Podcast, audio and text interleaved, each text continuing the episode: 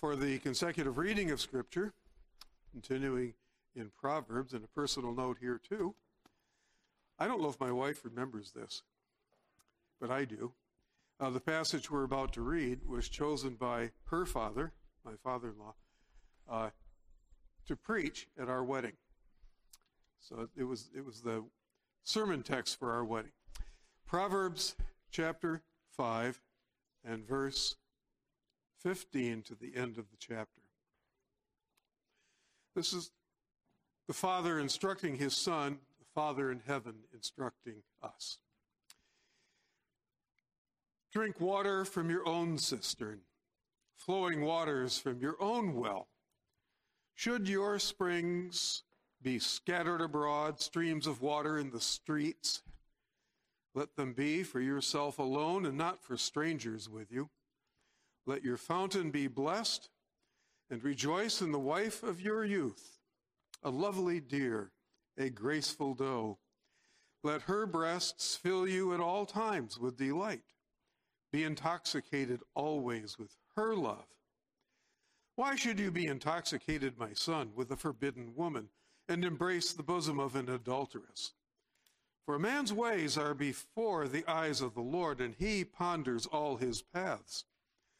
The iniquities of the wicked ensnare him, and he is held fast in the cords of his sin.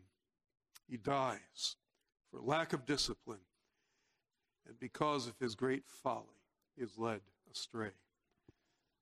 God make us wise not to follow that path of folly.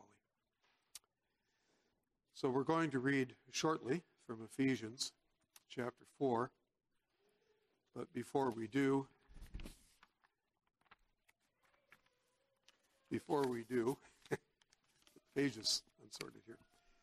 Uh, please join me in prayer for God's blessing on His Word. Let us pray.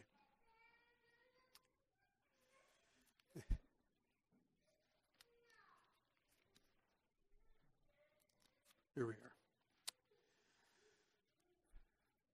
Our Father in heaven, we are grateful that you have not sealed the heavens against us to leave us in our ignorance, our darkness, our blind rebellion. That you have shed abroad the light of the knowledge of you, our God, and of your Son, Jesus Christ. And by your Holy Spirit, you have brought us to put our trust in Him. And so we pray, O Lord, as your apostle prayed for the church in Ephesus so long ago, that you would now give to us a spirit of wisdom and of revelation in the knowledge of Christ, your Son, that you would enlighten the eyes of our hearts, that we may know more and more what is the hope to which you have called us, what are the riches of your glorious inheritance in the saints, and what is the immeasurable greatness of your power toward us who believe, according to the working of your great might that you worked in Christ when you raised him from the dead and seated him at your right hand in the heavenly places. Grant these works of your Spirit to us, O Lord, now as we read your word and consider its meaning. We pray in Jesus' name. Amen. Ephesians 4. We will read the whole chapter and then the first two verses of chapter 5.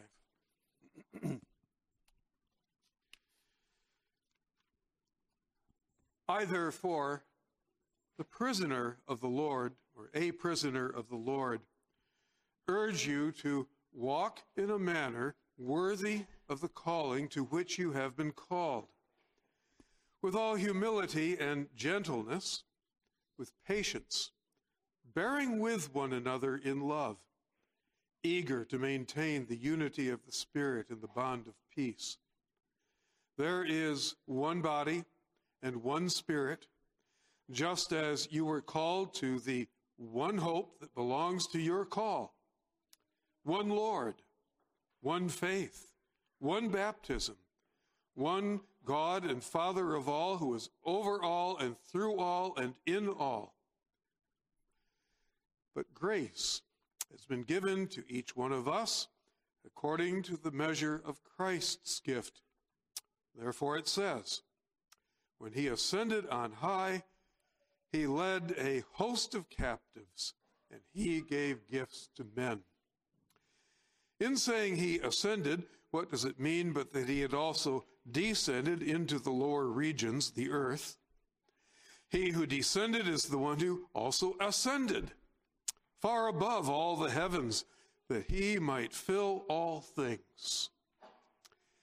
And he gave the apostles, the prophets, the evangelists, the shepherds and teachers to equip the saints for the work of ministry, for building up the body of Christ, until we all attain to the unity of the faith and of the knowledge of the Son of God, to mature manhood to the measure of the stature of the fullness of Christ, so that we may no longer be children tossed to and fro by the waves and carried about by every wind of doctrine, by human cunning, by craftiness and deceitful schemes.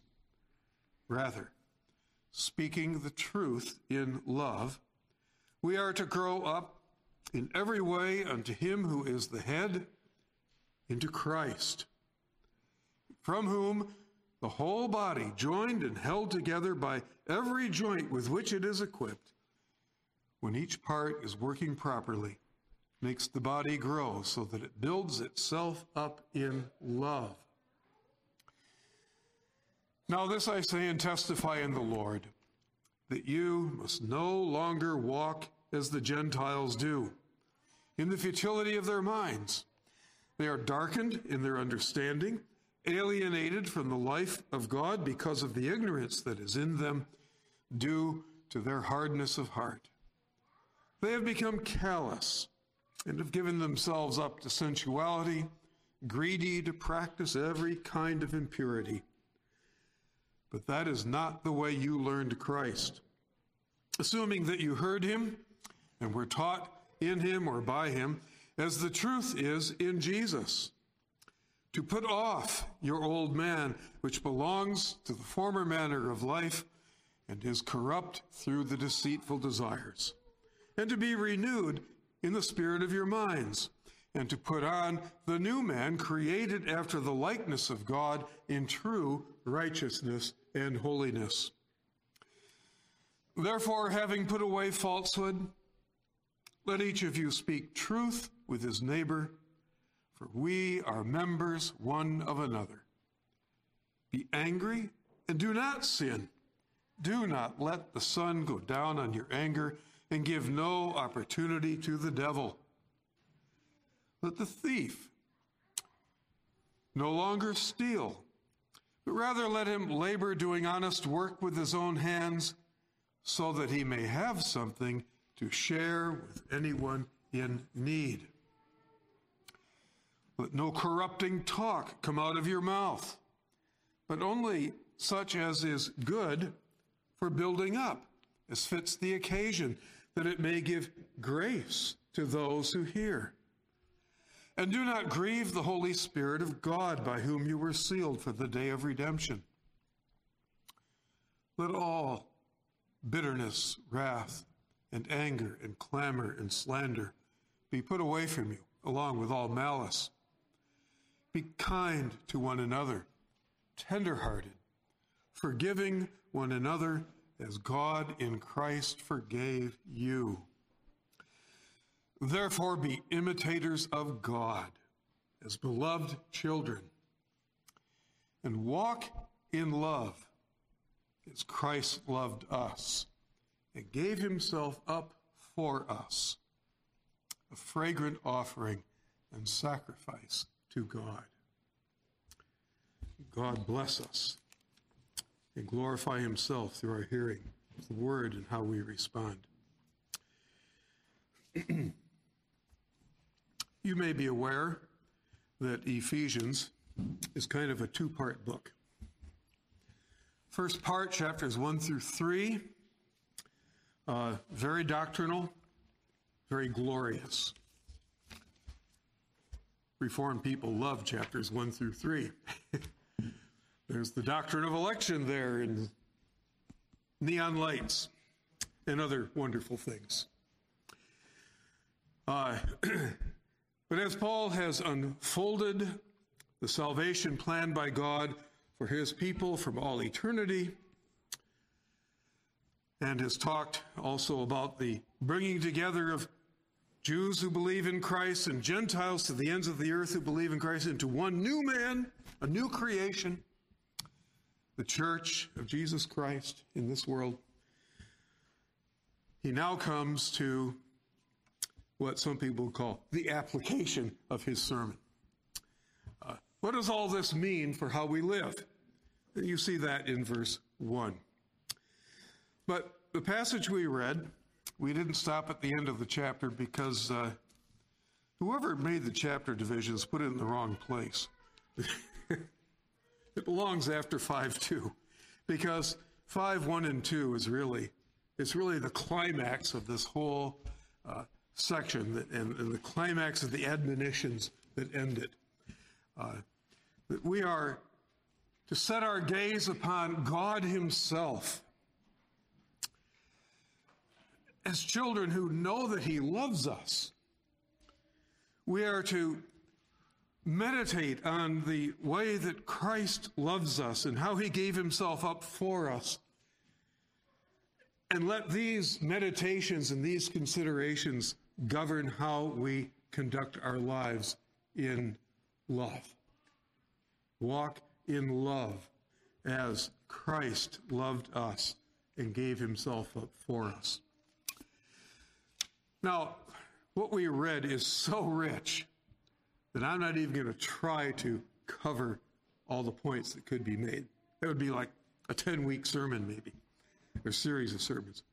But I do want to highlight some things that relate to the subject of walk in love. And we'll begin with verse 1.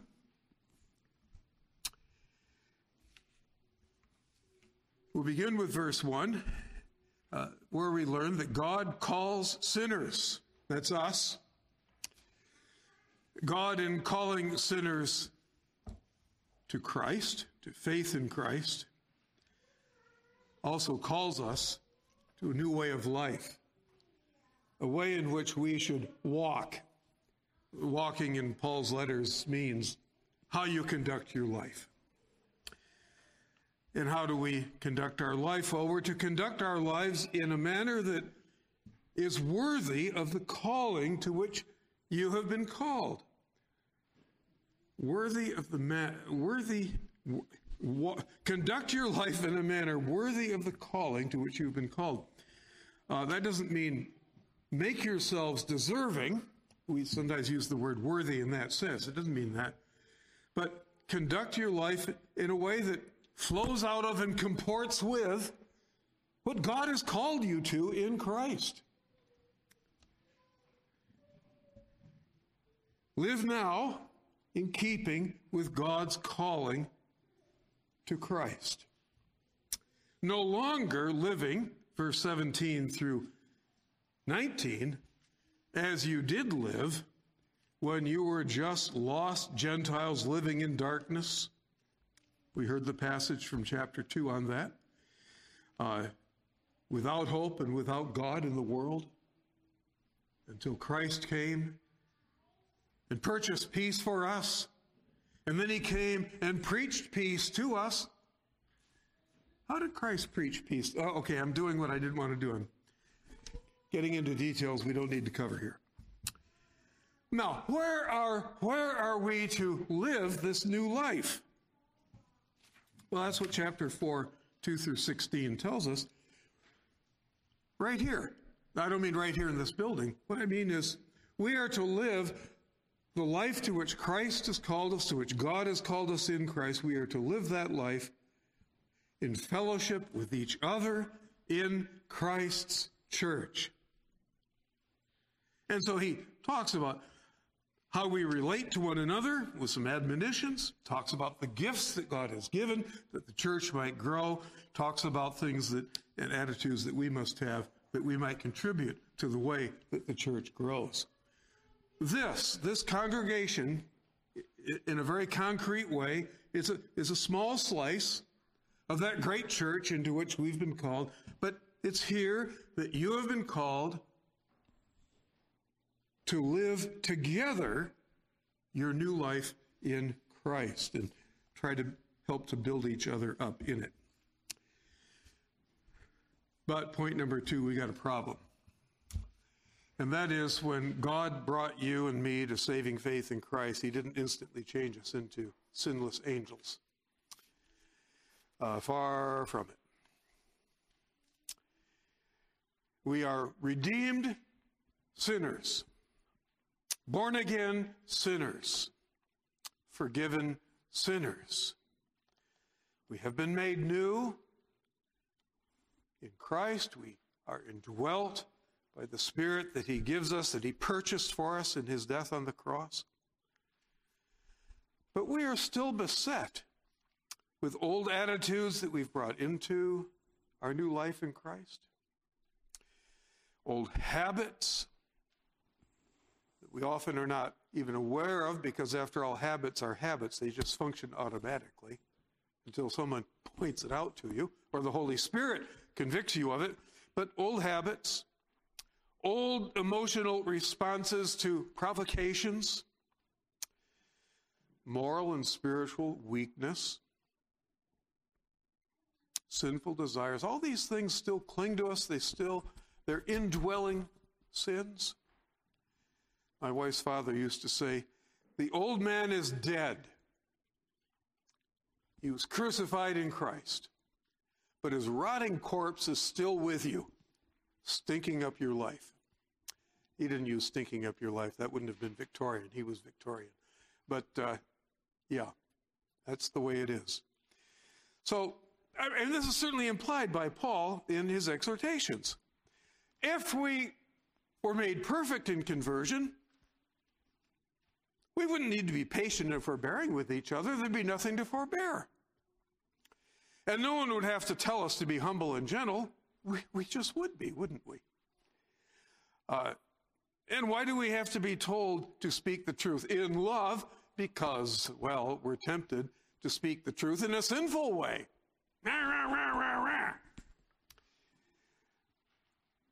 And why do we have to be told to stop lying? not to let anger fester and go undealt with, not to steal, not to run people down with our mouths, to get rid of bitterness and anger and slander and malice. Why do we have to be told these things? Because they are native to us. And in varying ways, we're all different, and to varying degrees, we all struggle with some, maybe all, of these things. Now, the other important truth you need to see from Scripture, I think it's implied and understood in the passage we are reading, but it is made clear in Roman in 1 Corinthians 12 verse 18, it's God, it's God who puts imperfect and sinful people, that's us, who puts these people together in his church as he pleases. 1 Corinthians 12, 18. It's in a passage that's talking about the varieties of gifts that God has given, but I think it applies to what we're saying now. God arranged the members of the body, each one of them, as he chose. You know, if you want to join a community good works club like the Optimists or something like that, you got to get people to vouch for you and they're going to vote if they like your personnel, if you fit in. God doesn't ask us, well, does this person who wants to join the church fit in? God brings people to Christ and he brings them into his church as it suits him. And what that means is we're just a briar patch. We're just a briar patch. all our thorns poking each other. No, not all the time and not always deeply, but we are thorny people because of our sin, and we poke each other with our sins, sometimes pretty badly. But this thorny briar patch is where God tells us to walk in love as Christ has loved you. We don't get to excuse not loving because the other people are hard to love. I'm hard to love. I can't excuse not loving you because you're hard to love. But what does this, you know, what does this tempt us to? Point number three. Let's be honest.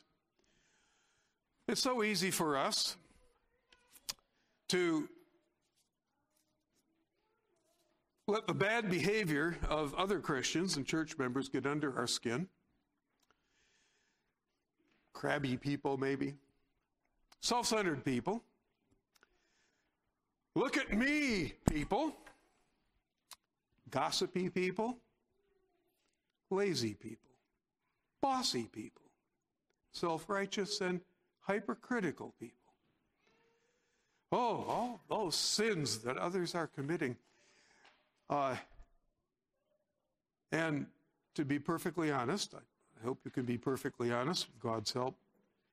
We let those irritable behaviors, even sins, move us to respond in kind and justify the way we respond in kind. Watch out. It's easy to see the other guy's irritating habits, bad behavior, but have you watched how you react to these things? There might be a log in your eye there. We naturally react to sin with sin, to irritation with anger, and so on. This is a natural, that is to say, fallen man in Adam natural. This is a natural reaction to other people's sin.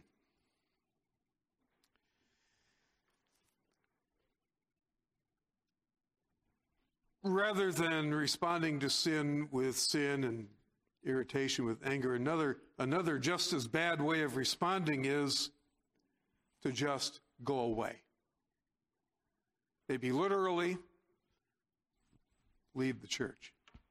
Maybe figuratively, just withdraw into yourself, not care about other people, and not care about being reconciled to other people. Because we have another problem. This is related to our pride and our self centeredness. We want life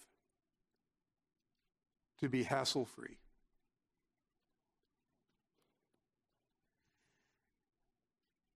And our culture is working overtime to make that easy. You just sit at home and watch TV. Or spend your free time absorbed in social media and ignore real people and real problems sitting next to you in the body of Christ into which God has put you and them.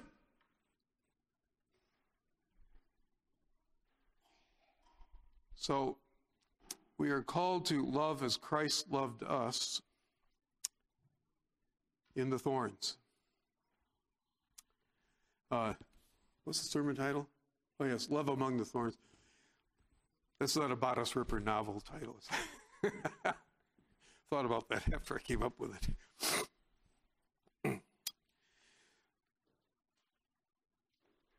Each one of us needs to look not at the sins of others, but needs to look at ourselves call upon the Holy Spirit to give us eyes to see ourselves in the light of Scripture, to measure ourselves by the Word of God. We need to look at ourselves and our sins and repent of our sins, not repent of someone else's sins. And so the fourth point is love. We need to love one another as Christ loved us in very concrete ways. Very concrete ways. Uh, John in 1 John 3 puts it this way Little children, let us love not in word or in talk, but in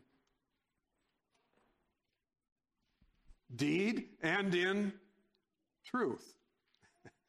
Let us not love in word or talk, but in deed and in truth. And he gives the example in 1 John 3 of Christ who laid down his life for his brethren because he loved us. Therefore, greater love has no one than this, that he lays down his life for another.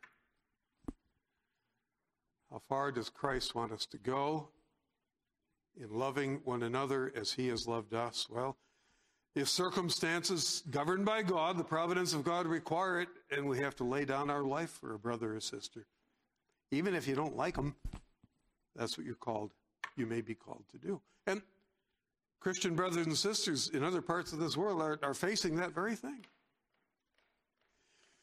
Give us a list of all the people in your in your home in your in your secret in your secret home church. I won't do it. Oh well, we'll have to arrest your wife and put your children in a state school then. Now tell. I won't do it. Well, we're going to beat your bare feet with bamboo sticks until you do. I mean, this, this is happening. it doesn't happen to us, thank God, but we are under pressure in ways that we're often not even aware of until after the fact, and then we're ashamed that we caved in. Uh, that uh, there are ways that we have failed to be faithful, ways that we have failed to live up to the calling that God has given us in His Son Jesus Christ. So we need to do what? We need to constantly turn our focus to Christ and his persistent love, his persistent love for you and me despite our persistent sinning.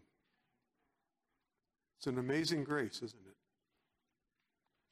Wonderful love.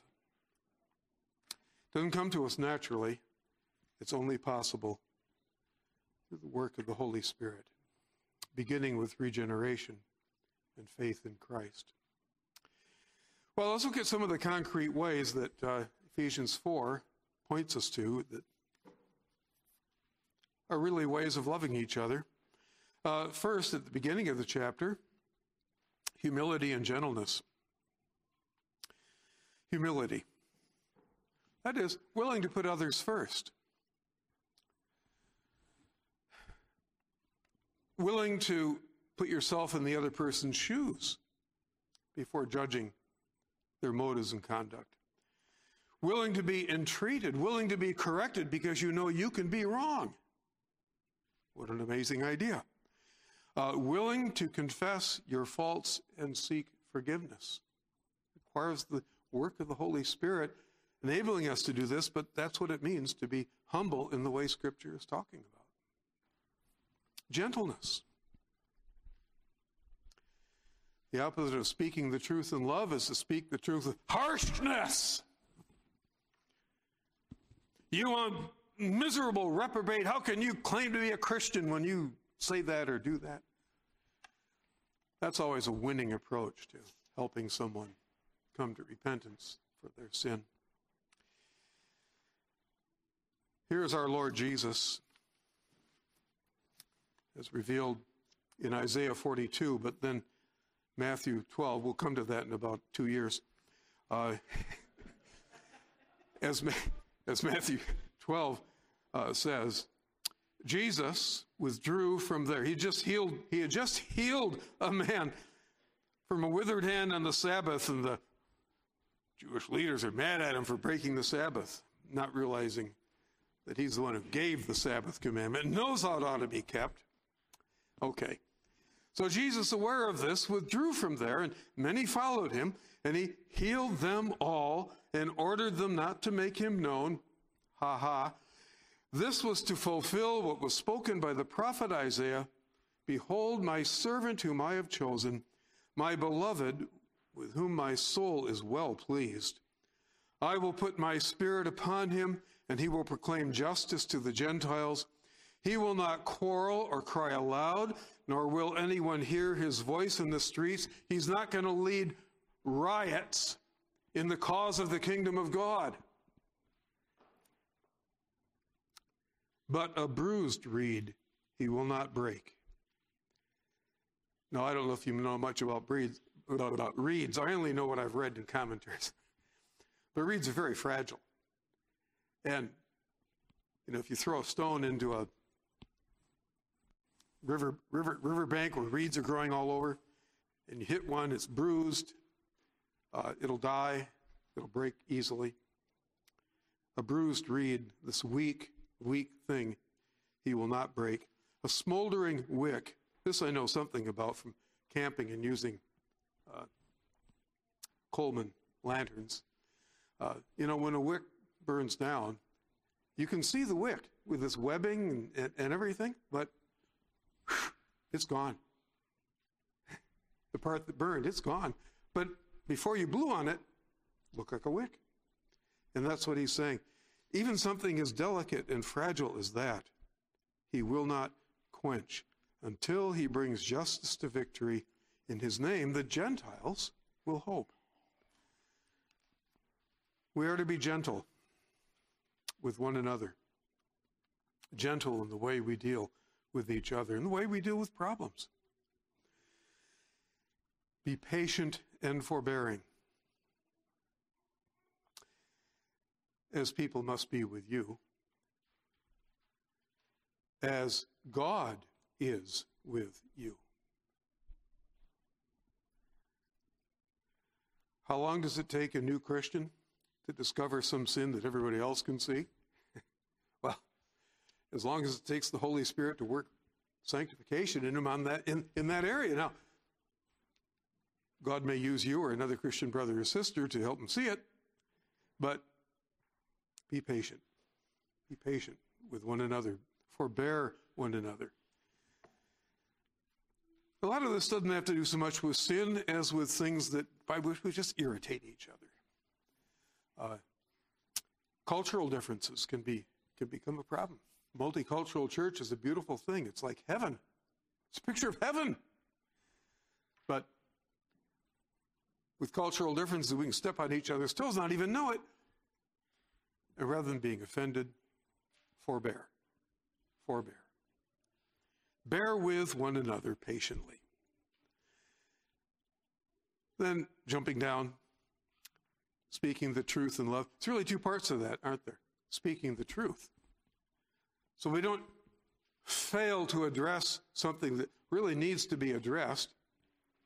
You know, you're not loving somebody who's put on roller skates and wants to head down the broad way to destruction.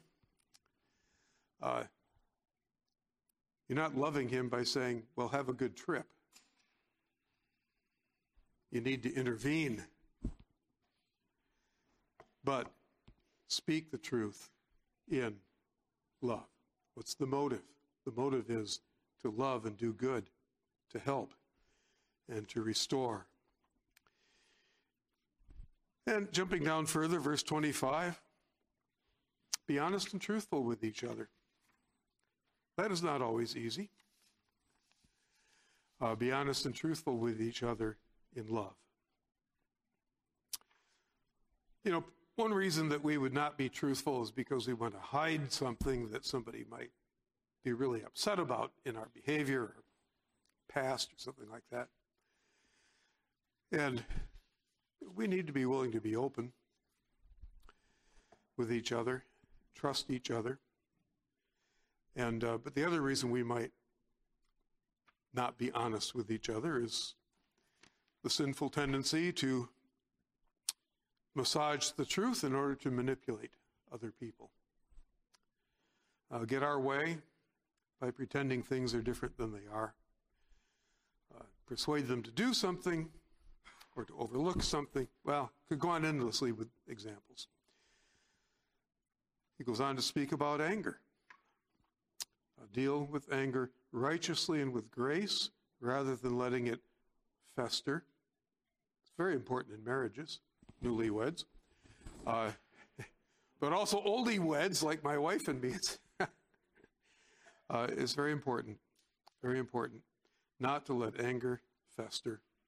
And certainly within the church, not to let anger fester, build up until somebody's ready to just blow up and uh, spew poison all over the relationship and make it five times, ten times harder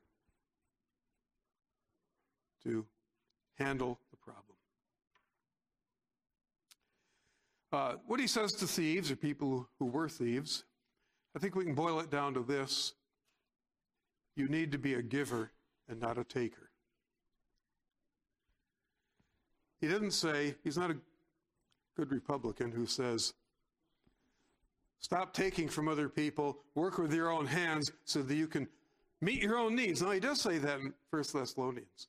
Yeah, 1 Thessalonians, I think 4. But here he says, work with your own hands at, at an honest job so that you can give to the person in need. What is the reason for working? Build my estate, ensure my retirement. Well, it's not sinful, but to be able to give to those who are in need, to be able to give to the church in its need for the funds to finance the preaching of the gospel to the ends of the earth, and to uh, give to those uh, who are in need in the church and often in the community also. Uh, stop bad mouthing people. Isn't Facebook wonderful? You can say to people on Facebook or about people on Facebook so you would never say to their face. It's so easy. Uh, and it can be so wicked. Uh, what is the attitude we are to have to civil authorities? Respect them because God put them in their position of authority. And you owe respect for them because God put them in that position, right? You know that? It's in the Bible. You get on Facebook. Do you know what the president said yesterday? what a dope! Or things much worse. Uh, and a couple of times I've kind of chided people on Facebook because uh, they claim to be Christians, but you know they're speaking this way about the president or somebody in authority. Boy, do I get jumped on. uh, well, we should choose words and seek to speak in ways that will build people up and might be used by the Holy Spirit to minister grace to their hearts. Again, it may be a hard truth that you have to speak, but you can speak it gently and in love. You can be direct, but gentle and loving in doing so. And then the big one at the end of the chapter, verses 32 and 33, is kind of a basket. Put away all bitterness, wrath, anger, malice. I think I left one out. But, you know, these are just surging attitudes of the heart that we, you know, we probably acquired these reactions and responses to people and situations as children growing up. Uh, they become habits. But they don't commend the Lord Jesus Christ. They don't help fellow Christians or anybody else.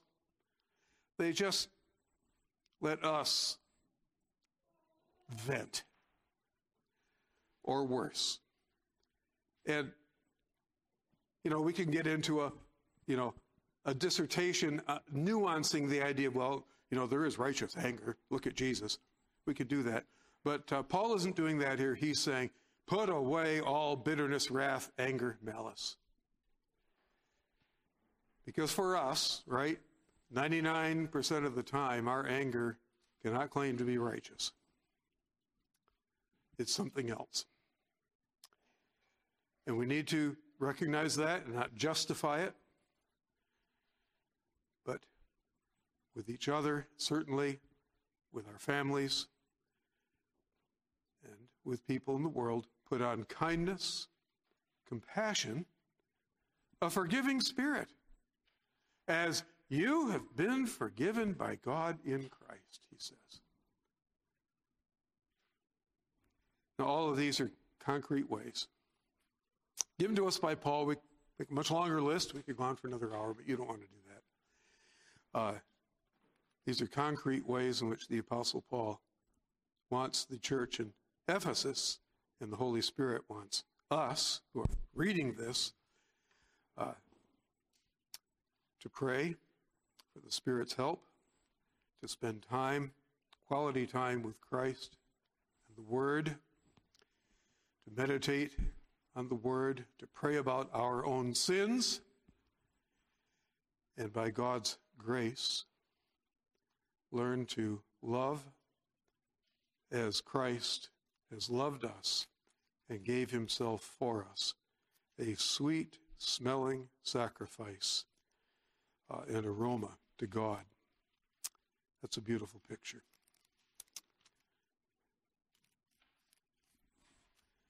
I think we've covered it, so let's pray.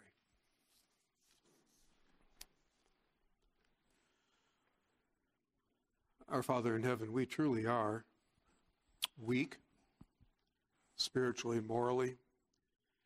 Uh, we so easily deceive ourselves and persuade ourselves that our reactions to people and circumstances are okay when they're definitely not okay. And so we pray, O oh Lord, that you would help us to saturate our minds and inform our consciences, uh, to train our wills in how we respond, to rein in our emotions, that they might be governed by you, by your truth, and in all these various ways. Grow in love for you and also grow in love for one another because this is the way you and Jesus, your Son, have loved us. We pray, O oh God, for this blessing on your church here, on every true church of Jesus Christ. We pray in his name. Amen.